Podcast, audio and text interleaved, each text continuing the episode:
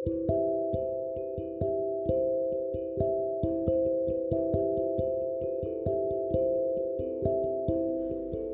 Bapak Ibu Saudara-saudara yang dikasih oleh Tuhan. Kembali kita akan merenungkan firman Tuhan Yang uh, hari ini tiba pada Yeremia pasal 47 Namun sebelum itu mari kita berdoa. Tuhan kami mengucap syukur untuk kasih setiamu dalam hidup kami sehingga hari ini kami bisa bangun merenungkan firman-Mu ya Tuhan.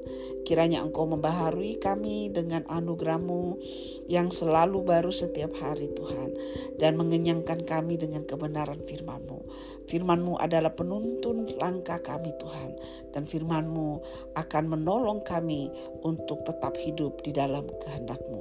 Berfirmanlah ya Tuhan dan kiranya roh kudus-Mu akan menjelaskan lebih lanjut kepada kami. Di dalam nama Yesus kami berdoa. Amin. Ya, Bapak Ibu ya, saudara-saudara dikasih oleh Tuhan. Uh, pada renungan hari ini uh, merupakan rangkaian dari uh, bangsa-bangsa yang uh, kepada mereka ditujukan nubuat dan nubuat yang sifatnya penghukuman oleh karena bangsa-bangsa ini e, pernah melakukan e, dosa dan melakukan tindakan yang sangat merugikan orang-orang Israel sebagai umat pilihan Allah. Walaupun pada pasal-pasal sebelumnya kita melihat bahwa Allah menghakimi orang Israel oleh karena mereka gagal untuk hidup sebagai bangsa pilihan Allah. Namun eh, bangsa-bangsa yang lain juga tidak luput dari penghakiman oleh karena mereka tidak berbuat setia, tidak melakukan kebaikan kepada orang Israel waktu orang Israel hidup di dalam eh, kesusahan. Dan Bapak Ibu, saudara-saudara dikasih oleh Tuhan, uh, jelas sekali langsung uh, Tuhan berkata bahwa kesusahan yang datang ke atas bangsa Filistin yang segera itu datangnya dari Tuhan dan bukan secara kebetulan. Uh, bencana atau persoalan yang datang atas bangsa mereka ini di uh, mulai atau ditindaklanjuti oleh Allah sendiri. Bukan terjadi secara kebetulan, tetapi Allah yang merencanakan, Allah yang merancangkan penghukuman itu. Dan penghukuman itu bukan uh, ada bukan sebuah keputusan yang sia-sia atau sewenang-wenang, tetapi keputusan itu didasarkan kepada apa yang telah mereka lakukan di masa lalu.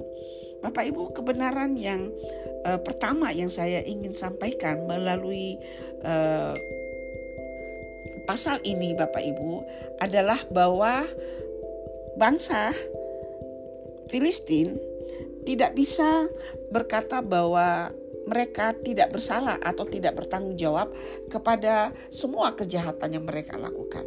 Ada satu waktu nanti Allah akan berperkara dengan mereka dan e, perlakuan yang mereka terima itu sebagai akibat dari kesalahan yang mereka lakukan. Ada banyak orang yang mencoba mencuci tangan pada waktu melakukan kesalahan dan membenarkan diri sendiri. Tetapi Bapak Ibu di dalam hukum Tuhan ada satu kebenaran yang uh, saya amini bahwa uh, kebenaran itu tetaplah kebenaran dan kebenaran itu akan memunculkan diri sebagai kebenaran lambat atau cepat. Jadi Bapak Ibu, orang Filistin akhirnya tiba kepada situasi di mana mereka terpojok, di mana tidak bisa lagi membela diri untuk kejahatan yang mereka uh, lakukan. Di dalam ayat 4 sampai ayat 5 uh, dikatakan bahwa uh, hal mereka menderita itu adalah karena pedang Tuhan yang melawan orang-orang Filistin yang menghancurkan kota-kota kebanggaan mereka. Ya, orang Filistin e, berbangga bahwa mereka memiliki kota-kota yang besar seperti Gaza, Askelon. Namun pada waktu penghakiman Tuhan datang ke atas mereka, dikatakan bahwa eh, kota-kota itu akan runtuh ya salah satu istilah yang paling uh, kuat di dalam gambaran kancuran kota-kota kebanggaan dari orang Palestina ini adalah mengenai Gaza.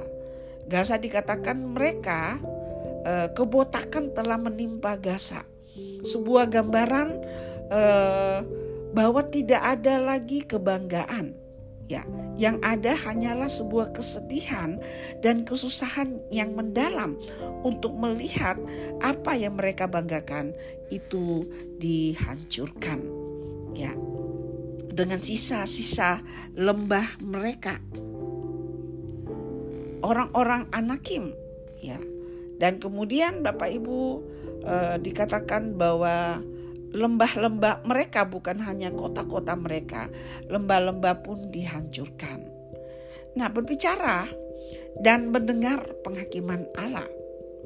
Di dalam ayat 6 sampai ayat yang ke-7. Ah pedang Tuhan, berapa lama lagi baru engkau berhenti?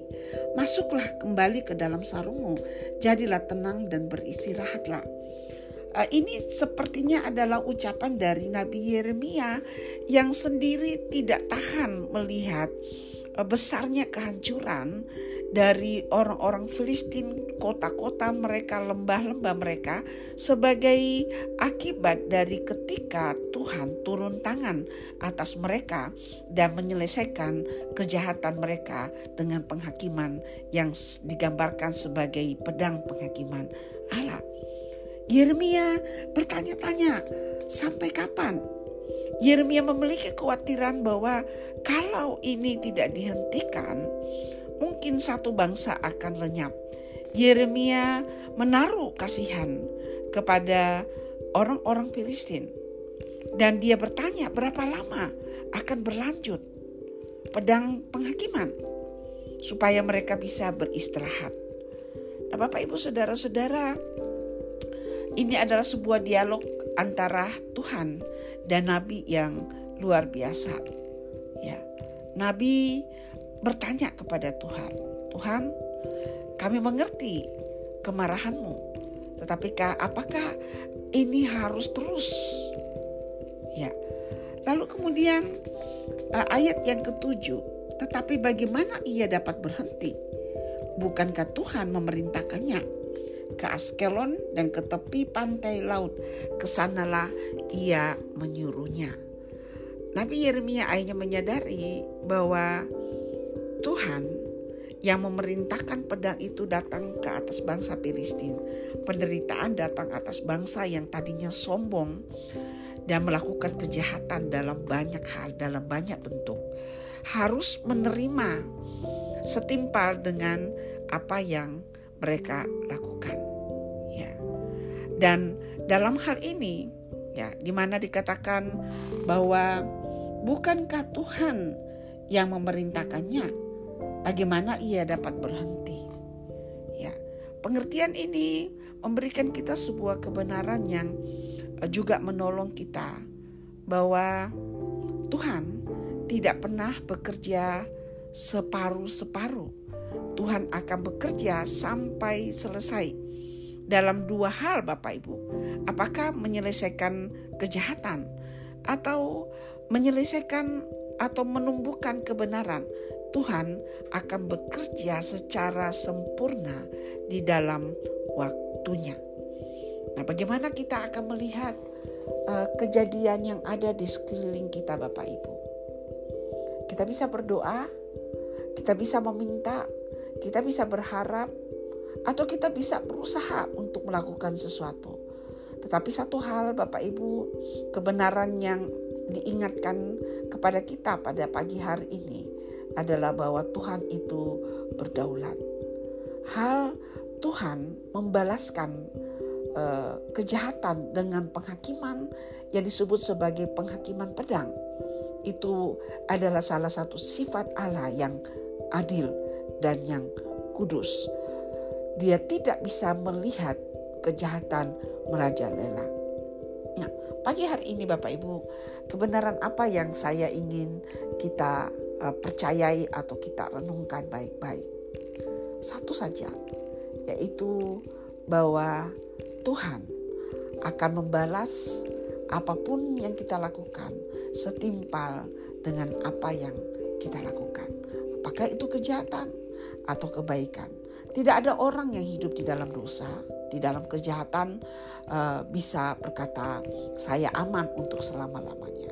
Satu kali penghakiman Tuhan akan datang kepada dia. Dan tidak selama-lamanya juga orang yang benar yang hidup dalam penderitaan berpikir Tuhan tidak memperhatikan dia. Satu kali dalam waktunya Tuhan, Tuhan akan memunculkan kebenaran kita seperti terang di pagi hari. Dan kita aminkan ini. Kiranya Tuhan menolong kita dan kita belajar dari semua sejarah yang sedang terjadi. Bangsa kita sedang masuk di dalam tahun yang panas. Ada pemilu dan uh, kita tidak tahu ke mana bangsa ini akan bergerak. Ya. Dan itu tergantung dari pemimpin yang akan melanjutkan kepemimpinan presiden yang ada saat ini yaitu Pak Jokowi. Namun mari kita sebagai umat Allah yang ditempatkan di atas bangsa ini, tugas kita itu adalah berdoa agar keadilan Allah, kebenaran Allah dinyatakan atas bangsa kita. Tuhan memberkati Bapak Ibu dan kiranya Bapak Ibu akan terus uh, berjalan di dalam uh, kebenaran Tuhan dan terus mempercayai bahwa Tuhan berpihak kepada kita jikalau kita hidup di dalam kebenaran. Tuhan memberkati. Shalom, selamat pagi.